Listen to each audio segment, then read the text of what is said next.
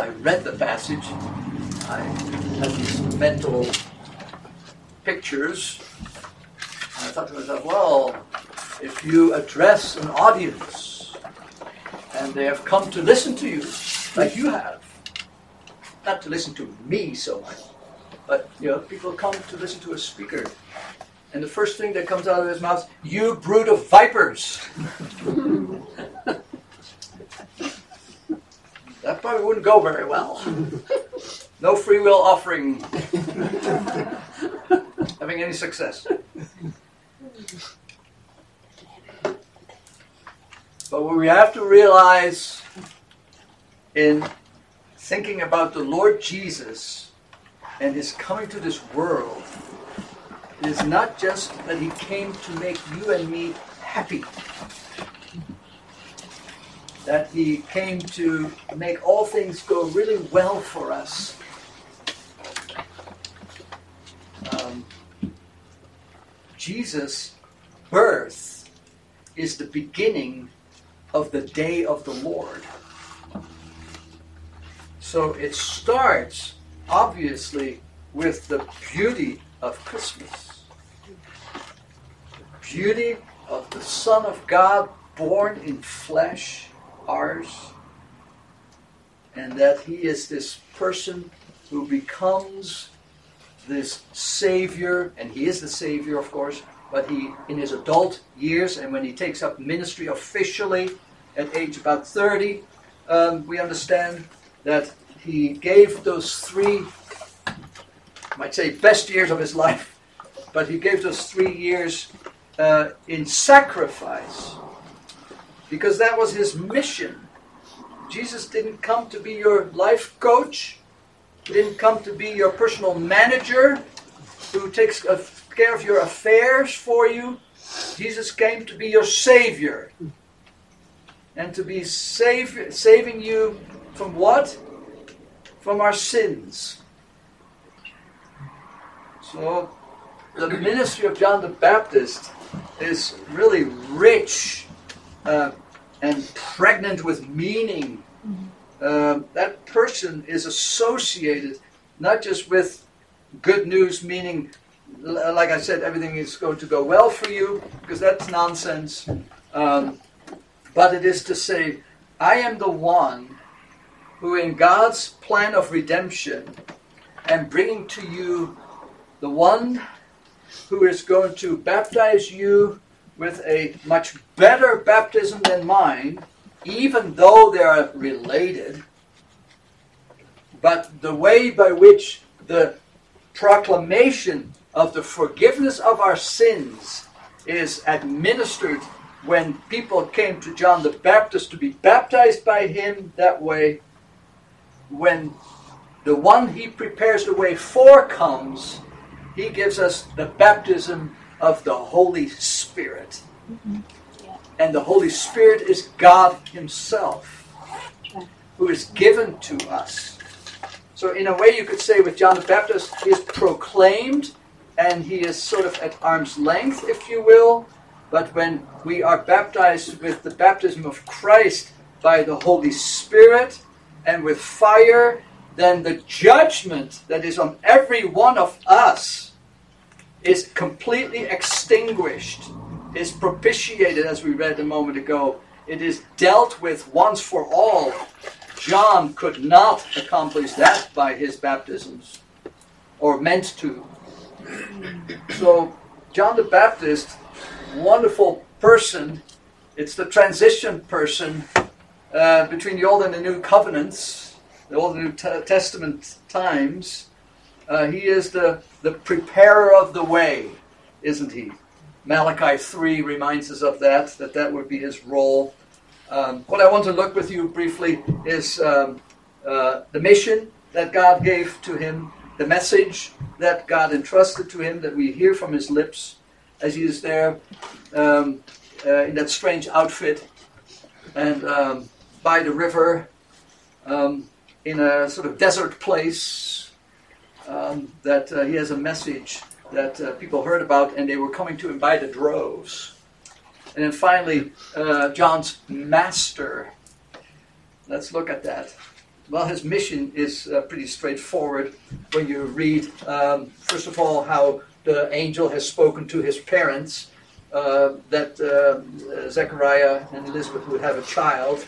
They were um, forewarned that he would be the one who God would choose to bring restoration um, to Israel.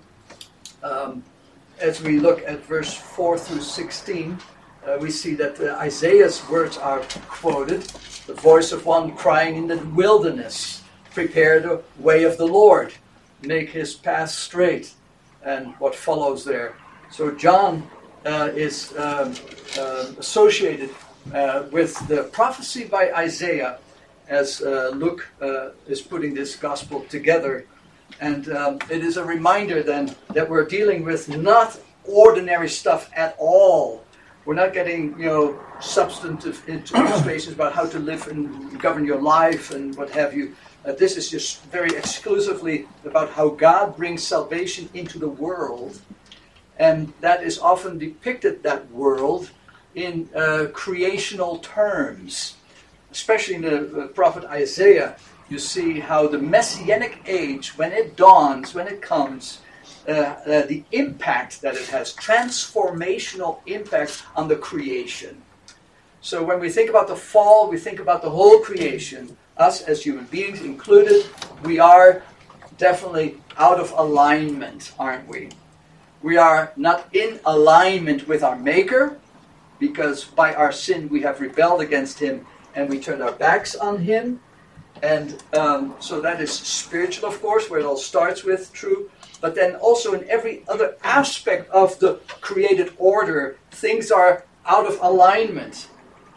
It is by God's common grace, we say, that things work as well as they do, right? Uh, the constellations that, uh, you know, um, well, sometimes you hear about asteroids and what have you, uh, but uh, to my knowledge, we have not yet, uh, you know, crashed into Jupiter or what have you. Uh, you know, so things are, are, working pretty well there. Uh, that would be the end of all of us yeah. if that happened. Um, but we are we are especially spiritually out of alignment.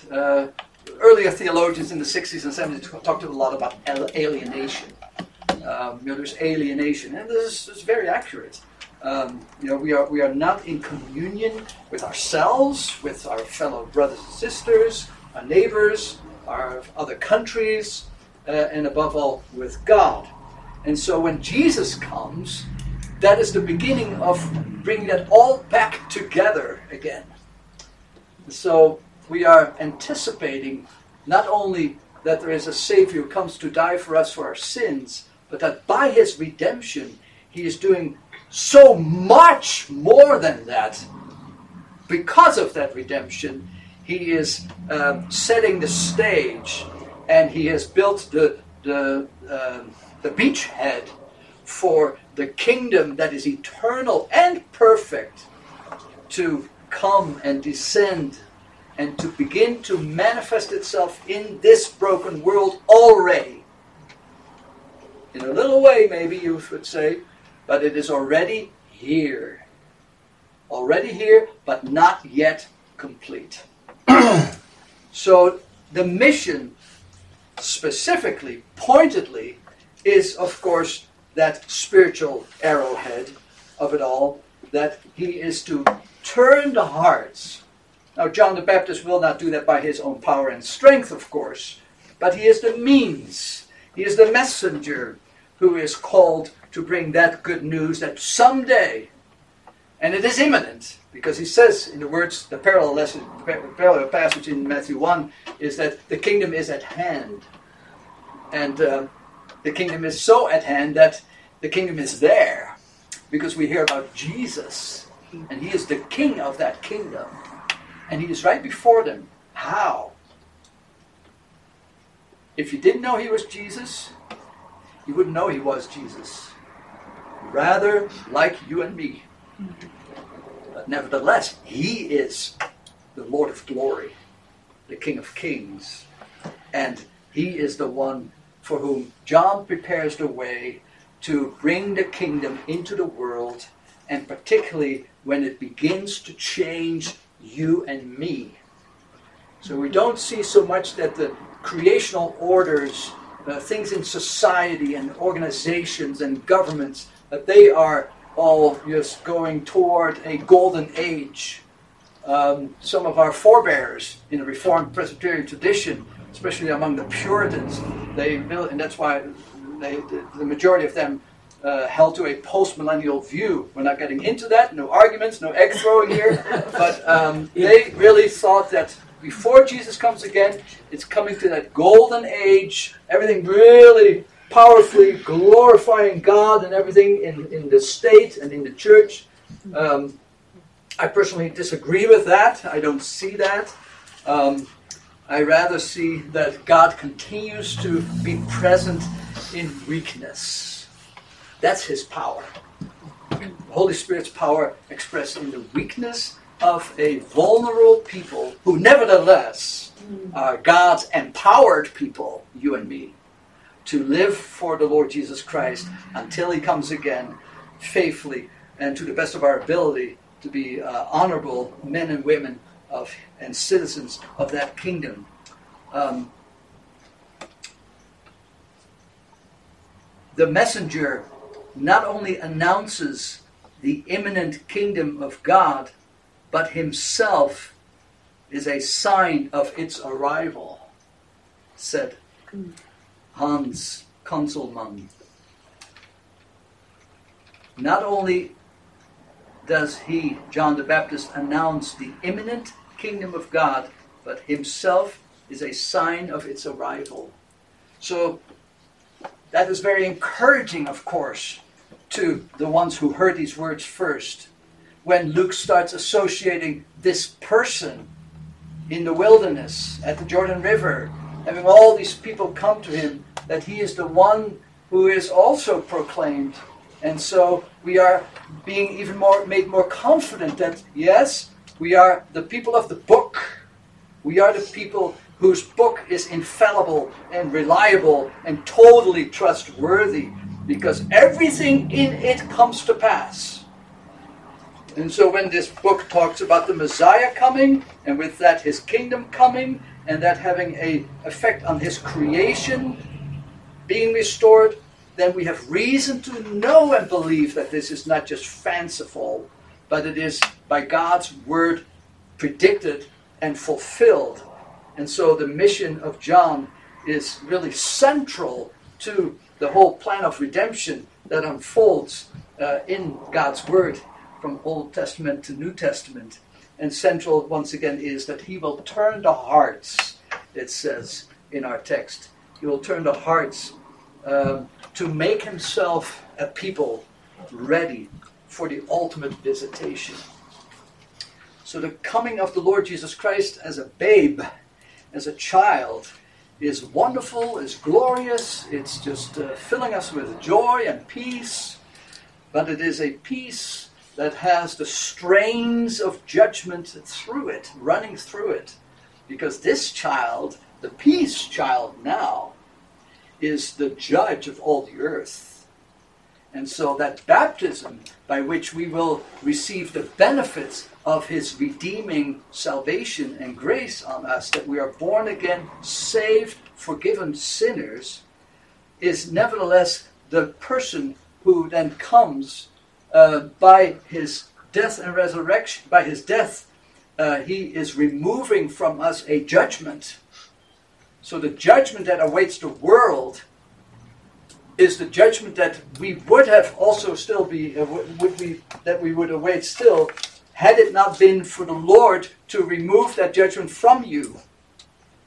And so the Lord Jesus is the one who by his death has removed my judgment in yours by placing it on the shoulders of the Son, so that when I am baptized in him, because that's the language that the, the authors use in, in, the, in the Greek. We are not just baptized in the name, but we're baptized into the name.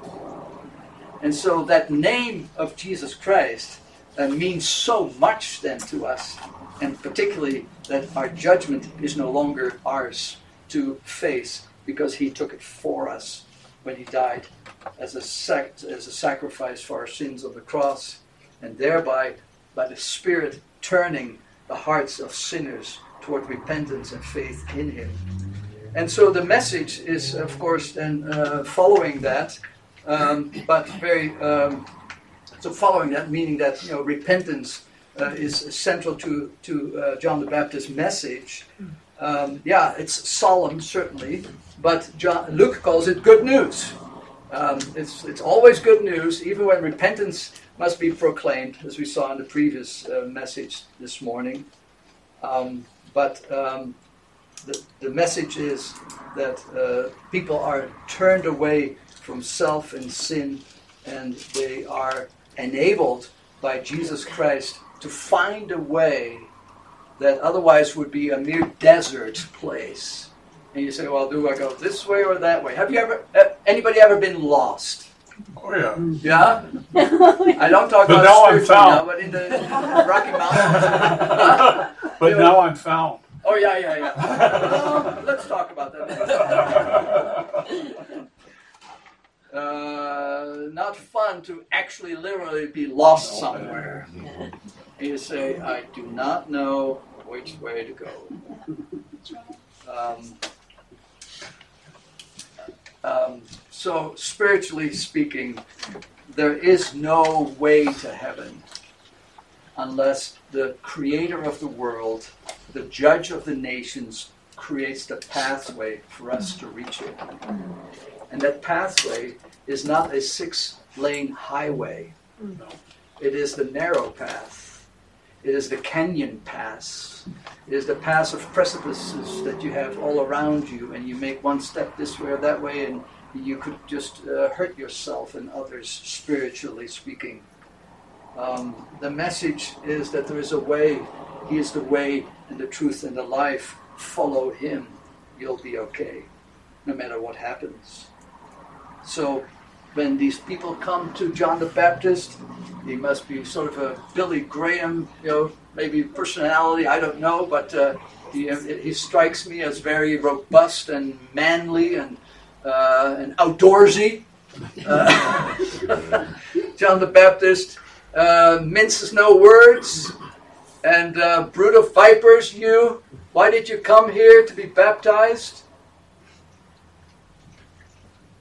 You have no right to be baptized. Um, you know, repent. I have to find my text again.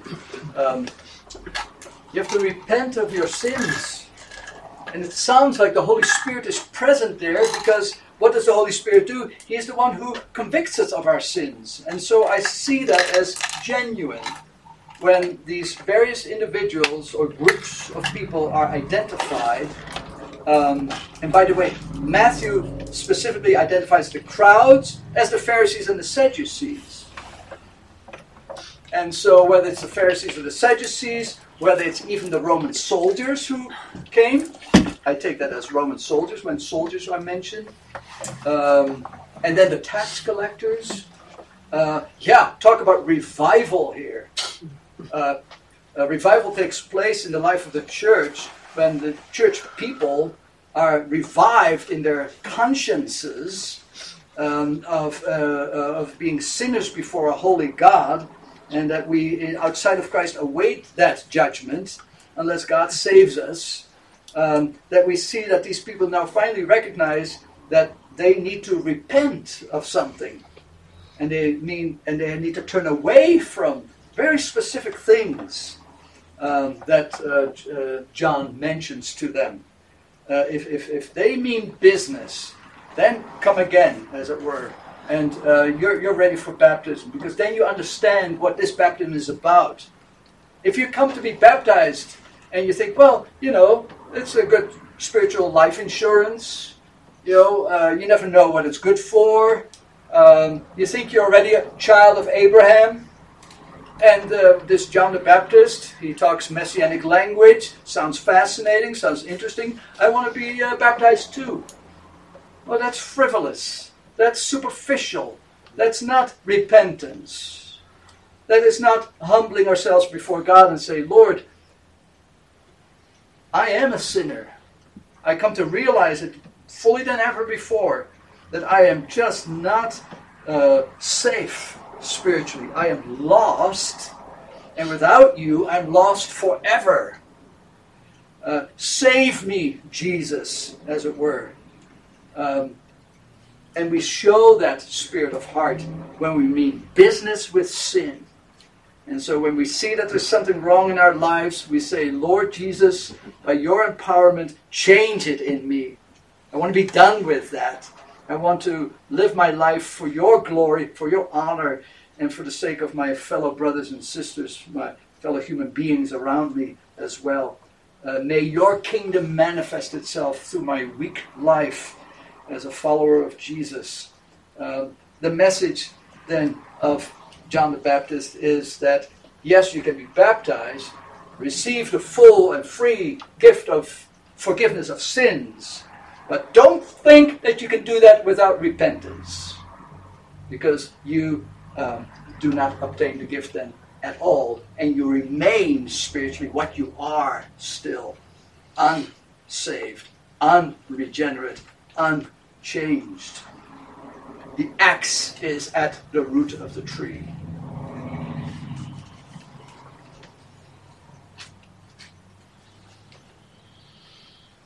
I thinking about John, Jonathan Edwards a moment. Oh, yeah. the, sa- the sword of judgment is dangling That's above right. our heads. It's just a matter of the little thread being singed, and That's we right. go down, Plunge into hell. down into hell. I know it's very um, human imagery and so forth, maybe, but but but that's the the, the, the depiction of reality for us. That if you think that you can be baptized and be a Christian and be a church member and this and that and call yourself a follower and disciple of Jesus without recognizing you need to repent like this and acknowledge that His Lordship demands of us that we make the changes in our life necessary. Ah, brood of vipers, go away, you're wasting my time. Not my time. John's. God's time. God's time. Finally, the Master. We all know these words. When the people in verse 15 are saying, Boy, I wonder if John the Baptist might not be Christ. There's so much about him that reminds us of the words of the Old Testament that someday the Messiah will come. Um, what are the words that John has for them? He answered them, saying, I baptize you with water, but he who is mightier than I is coming. And we say in our minds, he did. Because he's right there, evidently, if you go to the end of the passage. Because Jesus gets to be baptized, and when the heavens were opened, Holy Spirit descended on him in a bodily form like a dove. A voice from heaven spoke, You are my beloved Son, with whom you are well pleased. But of that one who is there before him, behold the Lamb of God. He is the one who is mightier than I. The straps, the strap of whose sandals I am not worthy to untie.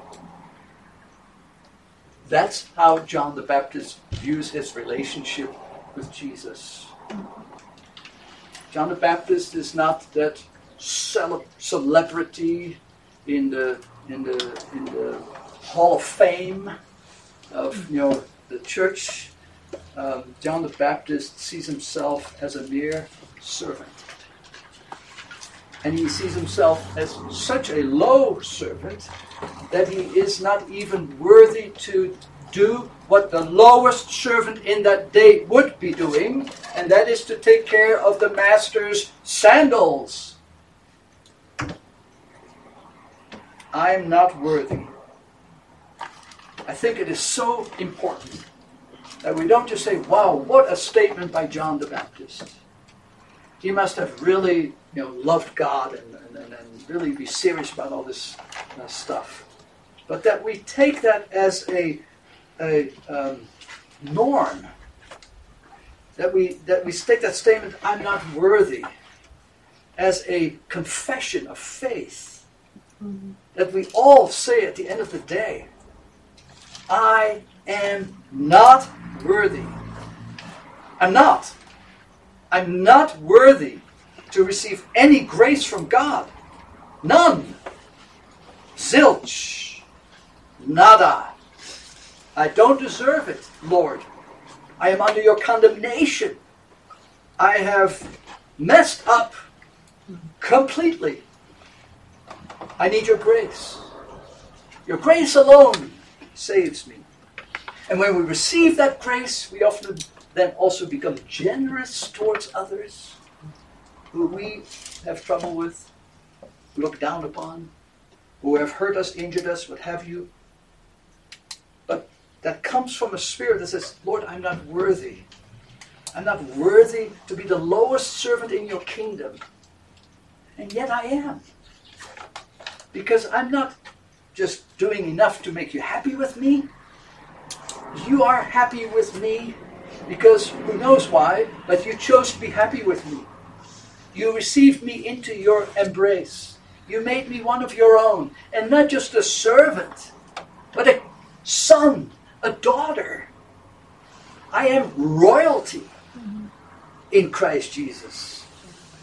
And so I don't have worthiness of myself, but I have obtained a worthiness that is His and it is full and it is complete um, and it will be perfected uh, even in the day when Jesus returns and uh, brings us into his presence, whereby we then fully understand, in, I'm assuming that, um, the significance of all these words that we stumble over uh, to express what all these uh, teachings mean for us as Christians now.